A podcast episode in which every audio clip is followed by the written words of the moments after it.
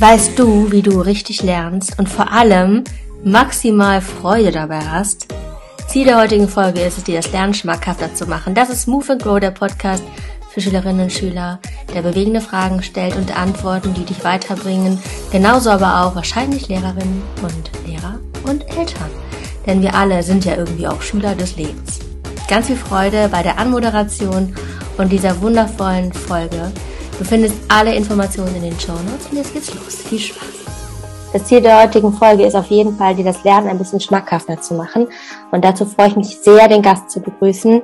Sie ist Lerncoach und hat wunderbare Tipps auf Instagram für mehr Spaß am Lernen, hat 51.000 Follower. Das spricht für ihren Erfolg. Sie hat in einer Brennpunktschule gearbeitet und viel mit Schülern gearbeitet, aber auch mit Eltern und Pädagogen. Und ich freue mich sehr, dass sie ihre Tipps mit uns und euch teilt. Herzlich willkommen, Caroline. Vielen lieben Dank für die Einladung. Ich freue mich sehr, da zu sein. Hast du noch irgendwas zu deiner Person zu ergänzen? Ja, und ich finde, du hast das eigentlich wunderbar anmoderiert. Genau, ich habe seit ich 15 bin, arbeite ich mit Schülerinnen und Schülern und habe einfach großen Spaß daran, zu unterrichten, mit Kindern zu lernen. Ich sage immer nicht so gern dieses Unterrichten, Lernen, sondern ich, für mich ist es immer eher ein gemeinsam Lernen. Und die letzten zwei Jahre war ich sozusagen gezwungen, weil ich ein kleines Kind hatte und zu Hause war, konnte ich nicht mehr so viel arbeiten und auch nicht an der Schule und dann habe ich das auf Instagram verlagert. Wir machen mal so ein paar Einstiegsfragen zum Kennenlernen. Immer so entweder oder. Okay. Englisch oder Biologie? Englisch. Großstadt oder Landleben? Großstadt. Eher Gymnasium oder eher Gesamtschule? Hm. Oh in einer idealen Welt eine Gesamtschule. Hören oder lesen? Lesen. Schokolade oder Haribo? Schokolade, ganz klar. Lehrerin oder Schülerin sein? Lehrerin. Pommes oder Pasta? Pommes. Instagram oder TikTok? Instagram. Gut. Wenn du jetzt in die Schule gehen könntest, weil du würdest ja eher Lehrerin sein, und du würdest eine Unterrichtsstunde gestalten mit dem Titel Lernen, Lernen. Weil dein Instagram-Kanal heißt ja auch so, ne? Ja. Was wäre das Ziel, was du an die Tafel schreibst? Weil du schreibst ja immer sehr, sehr gern direkt die Ziele an die Tafel. Und du hast jetzt die Zeit, eine Doppelstunde. Was würdest du anschreiben und wie wird es denn ablaufen? Ich glaube, mein Ziel wäre, dass da vorne steht, ich habe verstanden, dass mein IQ nicht so wichtig ist, sondern entscheidend ist nur, was ich daraus mache, dass ich mich anstrenge, dass das Gehirn in der Lage ist zu wachsen und dass sogar meine Fähigkeit zu lernen wachsen kann. Also auch die kann besser werden. Ich glaube, das wäre mein Ziel. Und dann würde ich die Stunde damit verbringen, dass wir erstmal schauen, was wir schon alles können. Weil ganz oft sind wir der Meinung, ich kann gar nichts, weil wir haben im Blick nur die ganzen Sachen, die wir jetzt gerade lernen müssen. Wir haben im Blick, da habe ich eine Arbeit und da einen Test und die Vokabeln kann ich nicht und da habe ich eine schlechte Note geschrieben. Und ganz wichtig ist, sich immer mal wieder hinzusetzen und zu überlegen, was habe ich denn alles schon gelernt? Wo war ich denn mal? Und ich meine, man kann jetzt ganz weit zurückgehen und sagen, okay, ich war ein Baby, ich konnte nicht laufen und was ich dann alles gelernt habe, aber man kann auch einfach nur mal zwei Schuljahre zurückgehen und wird auch dann feststellen, wie viel man gelernt hat. Und dann muss man sich mal zurückerinnern, dass man bei all diesen Sachen auch immer dachte, oh Gott, das ist ja total schwer. Also ganz oft fragen mich Schülerinnen, ähm, was ist denn die schwerste Klasse? Und ich sage, jede Klasse ist genauso schwer. In jeder Klasse sitzt du da und kannst das, was die Lehrkraft von dir will, noch nicht. Und der Trick ist einfach, sich an dieses Es ist so schwer zu gewöhnen und fast es zu erwarten. Also sich dahin zu setzen und zu sagen, so, heute Montag, die werden jetzt wieder was an die Tafel schreiben, von dem ich noch nie gehört habe, was sich total kompliziert anhört und so weiter. Und dann zu sagen, okay, jetzt kommt wieder dieses komische Gefühl, ich kann das nicht. Und mir jetzt wieder zu sagen, aber ich habe ja schon ganz, ganz, ganz oft erlebt, dass ich es dann im Endeffekt doch konnte. Also einmal tief ein- und ausatmen, zuhören und sich sagen, höchstwahrscheinlich wird es bei dieser Sache wieder ganz genauso sein. Und gleichzeitig ist es auch so, und das kann ich euch jetzt wirklich aus meiner Erfahrung sagen, ich erlebe das nicht in meiner Arbeit. Ich habe das nicht erlebt, dass jemand wirklich was nicht konnte. Ich hatte wirklich SchülerInnen, ich glaube ganz fest, dass ihr, die gerade diesen Podcast hört, wahrscheinlich viel besser seid in der Schule als die, mit denen ich gearbeitet habe. Und trotzdem haben die es irgendwann verstanden. Weil es ist immer eine Frage von Zeit, eine Frage von der Methode, eine Frage, wer es dir erklärt und eine Frage von Übung. Und wenn diese Sachen sind ja veränderbar. Und wenn du an denen Stellschrauben drehst, dann kannst du die Dinge lernen. Man wird nicht, man wird nicht Einstein. Das kann ich sagen. Man wird nicht Einstein, man wird nicht der Star in dieser Sache unbedingt. Aber man kann es lernen. Und das reicht ja. Weil in der Schule muss man ja eigentlich immer nur so ein, so ein gewisses, gewisse Basis haben, dann kommt man eigentlich ganz gut durch. Ich kann das bestätigen. Ich hatte das vor allem auch im Studium. Ich habe ja Bio und Chemie gemacht und in Chemie gab es einige, einige Steine, wo ich dachte, um Gottes Willen. Ich erinnere mich noch an Quantenmechanik. und da hätte ich das auch mir selber sagen müssen öfter. Ja, total entscheidend, auch das schon zu üben, also gerade dieses Mindset. Und das ist eben auch, glaube ich, die, die Überschrift, die gerade drüber stand, dass es so entscheidend ist, wie man an die Dinge rangeht und was für Gedanken man über die Dinge hat, über das Lernen. Und ich glaube, darüber, darüber gehen wir auch direkt mal an die Sache ran. Hast du vielleicht, weil du bist ja auch eine große Freundin von Geschichten erzählen, ne? Hast du eine schöne Geschichte, eine Mutmachgeschichte für Teenager? Sonst würde ich mir eine wünschen. Dann wünsch dir eine. Hm, du hast mal eine Geschichte erzählt zum Scheitern. Gut. Ähm, und zwar ist das eine Frau, die heißt Sarah Blakely und das ist die jüngste Milliardärin Amerikas. Also ziemlich krass. Erstmal sowieso Milliardärin, aber auch noch die allerjüngste Self-Made-Milliardärin Amerikas. Die ist Milliardärin geworden und zwar mit so Shapewear nennt man das. Also das ist im Endeffekt, wenn man so ein bisschen Zellulit hat, kann man sich so dicke Unterhosen anziehen, die auch über die Beine gehen und dann hat man so ganz wohlgeformte Beine. So, darum geht's.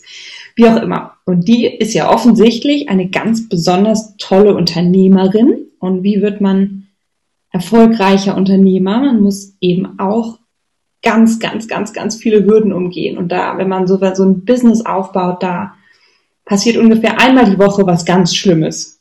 Das kann man wirklich so sagen. Mein Mann ist auch Unternehmer. Ich erlebe das hier immer zu Hause. Eigentlich passiert einmal die Woche was Furchtbares. Und sie sagt eben, wie hat sie das geschafft?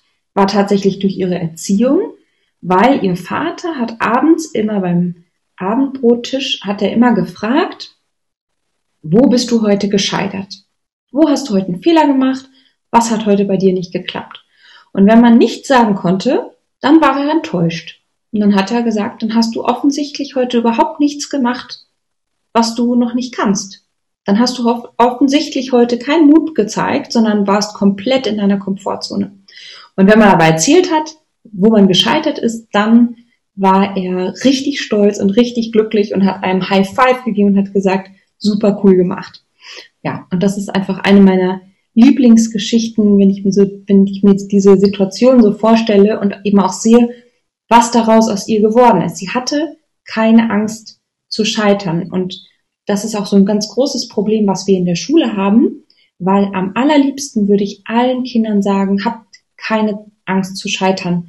Macht einfach, geht los dann ist es falsch, dann ist es egal, dann dreht ihr wieder um, dann macht ihr es nochmal neu. Und das Problem ist halt, dass in der Schule diese blöden Noten gegeben werden und das eben leider, ähm, selbst wenn man einen super netten Lehrer hat oder eine nette Lehrerin und die sagen, hey, ist nicht so schlimm, am Ende steht da halt trotzdem die fünf oder die sechs. Und deswegen bekommt man so Angst vor dem Scheitern. Und das ist halt wahnsinnig schade, weil deswegen ganz viele die Schule verlassen und denken, oh Gott, ein Fehler, mega schlimm.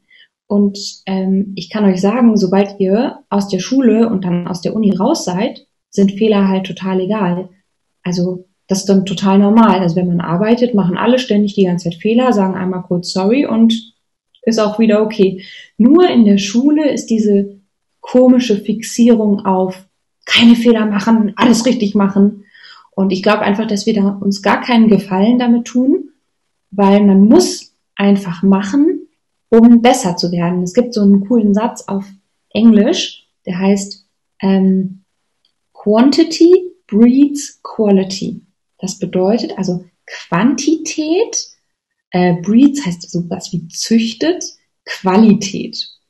Ähm, das kann man sich zum Beispiel vorstellen, wenn man Instagram macht, so wie ich. Ähm, wenn man richtig, richtig viel postet, dann wird man irgendwann besser. Also die Quantität des Vielmachen führt dann irgendwann zu Qualität. Aber wenn man anfängt und nur perfekte Posts machen will, dann schafft man das nicht. Und im Endeffekt postet man gar nichts und dann wächst man auch nicht auf Instagram. So. Und das ist eigentlich, kann man auf alle möglichen Bereiche im Leben anwenden. Würdest du sagen, dass es wichtig ist, dass mehr Lehrpersonen genau das unterrichten? Ja, das fände ich wahnsinnig wichtig. Ich glaube, dass auch viele das eigentlich wollen würden, aber die sind natürlich auch eben daran gebunden, was ihre Schule sagt, dass sie Noten geben müssen und ähm, sie wollen natürlich dann auch, dass die Kinder gute Noten haben, weil sonst guckt jemand im Lehrerzimmer und sagt, wieso haben die bei dir so schlechte Noten? Und ja, das ist leider, liegt das halt in unserem Schulsystem inbegriffen. Und ich würde mir so sehr wünschen, dass wir erstmal die ersten acht, neun Schuljahre überhaupt keine Noten geben, damit man erstmal sozusagen ankommen kann im Lernen und das richtig verstehen. Und dann ist man einfach auch schon gefestigter in seiner Persönlichkeit und kann das, glaube ich, dann auch mehr ab. Und dann andererseits finde ich es halt auch totalen Quatsch, ähm, dass eben Spicker oder Abschreiben oder sowas so verpönt ist, weil auch später in der normalen Welt ähm, hat man immer einen Spicker und man kann immer jemanden fragen. Also die Situation, dass man da sitzt und auf Zeit an einem bestimmten Tag und an einem bestimmten Ort was abliefern muss, die gibt es gar nicht. Und ja, ich glaube einfach, dass auch das dem Lernen nicht wirklich zuträglich ist. Ja, ich mit. Danke, das war schon mal ein super Einstieg. Jetzt habe ich ja eben schon gesagt, ich habe ein paar Schüler interviewt und ein paar Fragen oder Probleme mitgebracht. Die würde ich einfach mal vorspielen. Du kannst ja mal ein Statement dazu geben. Ich hoffe, das klappt jetzt mit dem Einspielen. Ich mache jetzt mal die erste Datei an. Ich hoffe, du kannst das hören. Warte mal. Ja, also ich habe mal gehört, dass es so verschiedene Lerntypen gibt und ich habe bis jetzt keinen Test im Internet gefunden, wo ich testen kann, was für ein Lerntyp ich bin. Deswegen, ja, würde mich mal interessieren. Hast du es gehört? Mhm, habe ich gehört. Wunderbar. Also, es ging um Lerntypen. Dazu muss man wissen, es gibt ganz viele verschiedene Einteilungen in verschiedene Sorten Lerntypen. Also da hat, haben sich alle möglichen Leute unterschiedliche Sachen ausgedacht. Und ein ganz, eine ganz berühmte Einteilung ist die in auditiv, also hören, dann R wie read, also alles, was mit Lesen zu tun hat, äh, visuell und kinästhetisch. Kinästhetisch kommt vom Griechischen und heißt sozusagen mit Bewegung, mit, mitmachen. Genau. Und dieses Modell heißt das VARC-Model. Aber gleichzeitig sind alle diese Modelle nicht wirklich wissenschaftlich erwiesen. Also ich finde, dass die schon Sinn machen und dass es schon ganz gut sein kann, vielleicht zu wissen, zu was man tendiert. Aber die Wissenschaft konnte nicht beweisen, dass es wirklich Lerntypen gibt. Insofern muss man es auch nicht so wichtig nehmen, weil es ist nicht so, dass man nur auf die eine Art und Weise lernen kann und auf die andere nicht. Genau. So. Und wenn man jetzt zum Beispiel ein visueller Lerntyp ist, dann ist man jemand, der mag total gerne Bilder. Der mag gerne Mindmaps, der mag Diagramme, der will das gerne auf einen Blick sehen, der mag zum Beispiel auch Karikaturen und kann sich so Sachen total gut merken. Und solchen Leuten würde ich auf jeden Fall dann eben empfehlen, mach dir eine Mindmap, arbeite viel mit Farben, mal dir neben Vokabeln kleine Bilder dazu. Äh, so würde ich das dann empfehlen. Wenn man zum Beispiel der Lesetyp ist, da gehört auch Schreiben dazu, ähm, dann hat man es super gut, weil der Lesetyp, das ist das, was man in der Schule am häufigsten macht. Da wird immer gelesen und geschrieben und gelesen und geschrieben. Ähm, und da kann man dann sagen, also super, dann kannst du einfach, wenn du was lernen musst, das abschreiben und dann schreibst du es nochmal ab und dann schreibst du dir einen Spicker und dann machst du den Spicker kleiner und dann schreibst du es nochmal ab auf einen Mini-Spicker und dann hast du es im Kopf. Und ähm, beim Lesen natürlich ganz genauso. Mein Tipp ist auf jeden Fall immer mit Stift lesen und auch mit verschiedenen Farben lesen. Also ich mache es meistens so, dass ich, wenn ich das erste Mal einen Text lese, lese ich den mit Bleistift. Und dann unterstreiche ich super viel. Ich habe sogar im Studium mal eine Sehnenscheidentzündung bekommen, weil ich so viel unterstrichen habe. Nicht vom Schreiben, sondern vom Unterstreichen. So.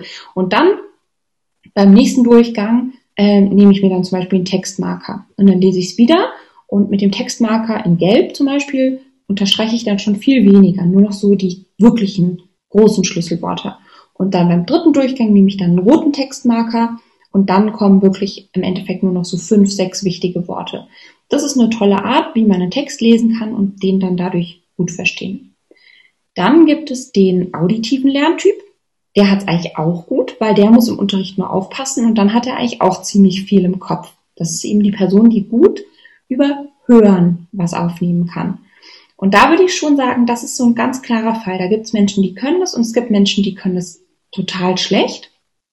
Und da kann ich ähm, den Tipp geben, dass man sich einfach Texte einspricht, ein Sprachmemo im Handy.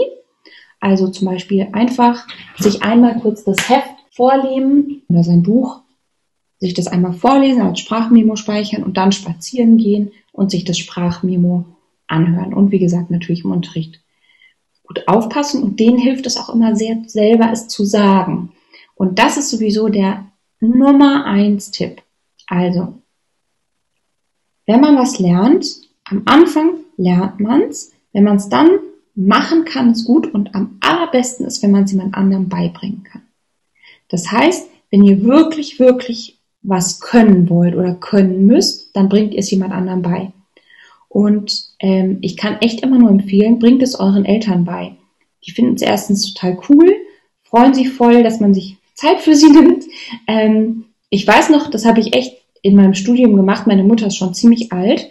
Ähm, ich habe die einfach angerufen und habe ihr einfach alle Sachen erklärt, die ich da lernen musste. Ich weiß nicht, ob sie mir zugehört hat, ist auch egal.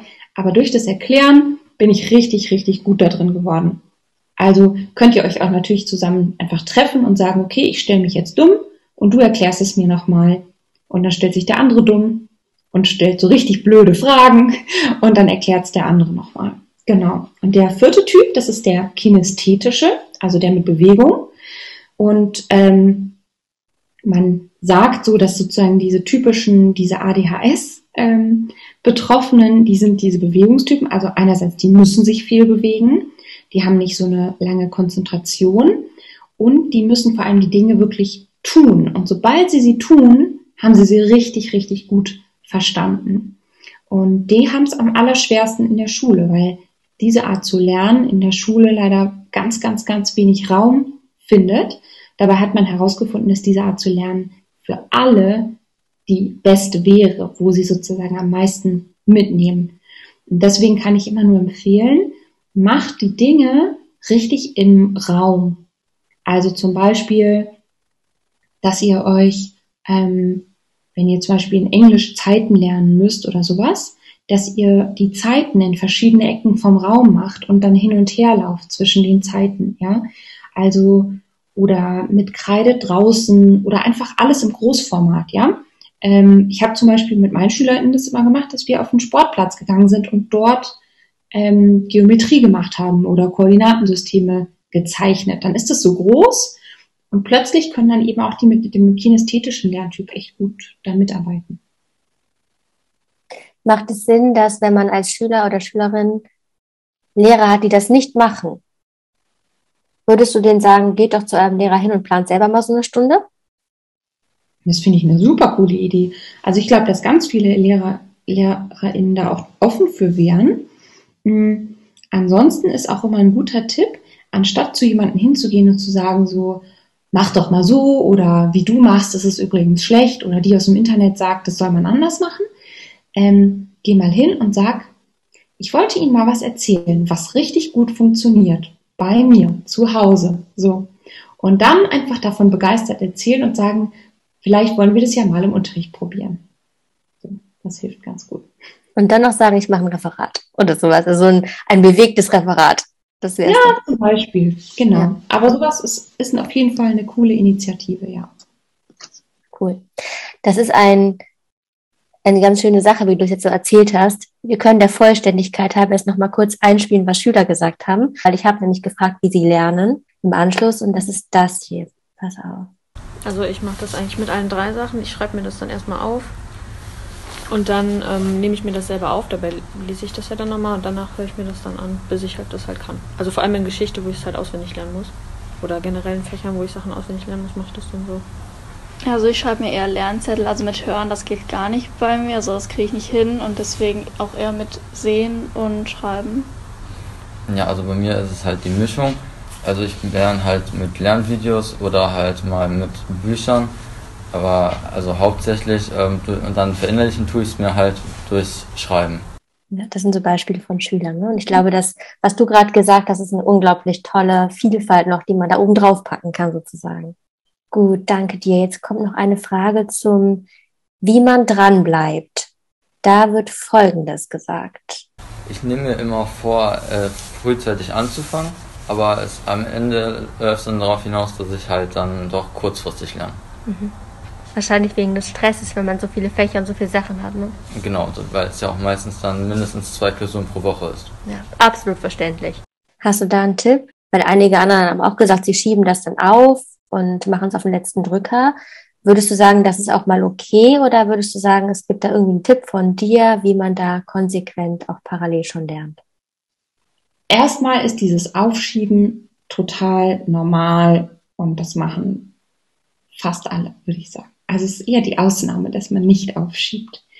Ähm, wenn man aufschiebt, muss man eben unterscheiden, gehört man zur Gruppe A oder zur Gruppe B. Die Gruppe A schiebt ewig lange auf und macht dann am Abend vorher ewig lang und am nächsten Morgen klappt es dann noch. Die haben zwar super viel Stress, aber im Endeffekt haben sie dann doch eine ganz gute Note.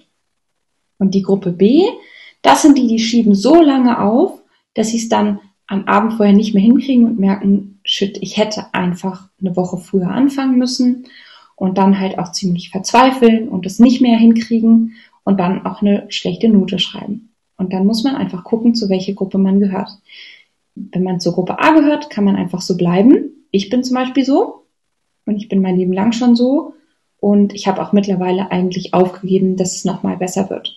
Ich bin ein bisschen besser geworden, aber ich weiß halt einfach, ich bin so ein Mensch, mir kommen auch die guten Ideen erst, wenn ich ein bisschen Druck habe. Und ich kann auch erst mich hinsetzen und lernen, wenn ich ein bisschen Druck habe, aber es funktioniert auch gut.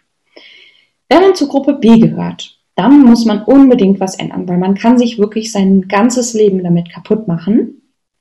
Und es ist auf jeden Fall auch möglich, daran was zu ändern. Vielleicht muss man kurz mal verstehen, warum dieses Aufschieben sich so gut anfühlt. Also einerseits ist es so, wenn ich was aufschiebe, eine unangenehme Aufgabe, zum Beispiel für die Chemiearbeit lernen, und ich mache das jetzt in der Sekunde dann nicht, dann habe ich ein kleines positives Gefühl, weil ich habe ja sozusagen das Unangenehme vermieden. Das muss, kann man sich vorstellen, wie ich habe eine Art von Schmerz vermieden. Und das andere ist die sogenannte Ausweichshandlung. Weil anstatt jetzt zu lernen, sitze ich ja da und schaue TikTok-Videos an oder YouTube-Videos oder was auch immer, rufe meine Freundin an. Das heißt, ich mache auch noch was, was mir so Endorphine, so Glückshormone ausschüttet. Und dann ist es sozusagen doppelt gut. Und man muss wissen, dass das Gehirn eben liebt solche Sachen. Das ist so richtige Konditionierung, wenn dann immer wieder so ein gutes Gefühl kommt. Nur halt leider, wenn man dann eben die Arbeit verhaut oder die Klasse wiederholen muss oder was auch immer, dann kommt natürlich ein ganz, ganz großes schlechtes Gefühl. Und ähm, dann ist es nicht mehr so eine glückliche Sache.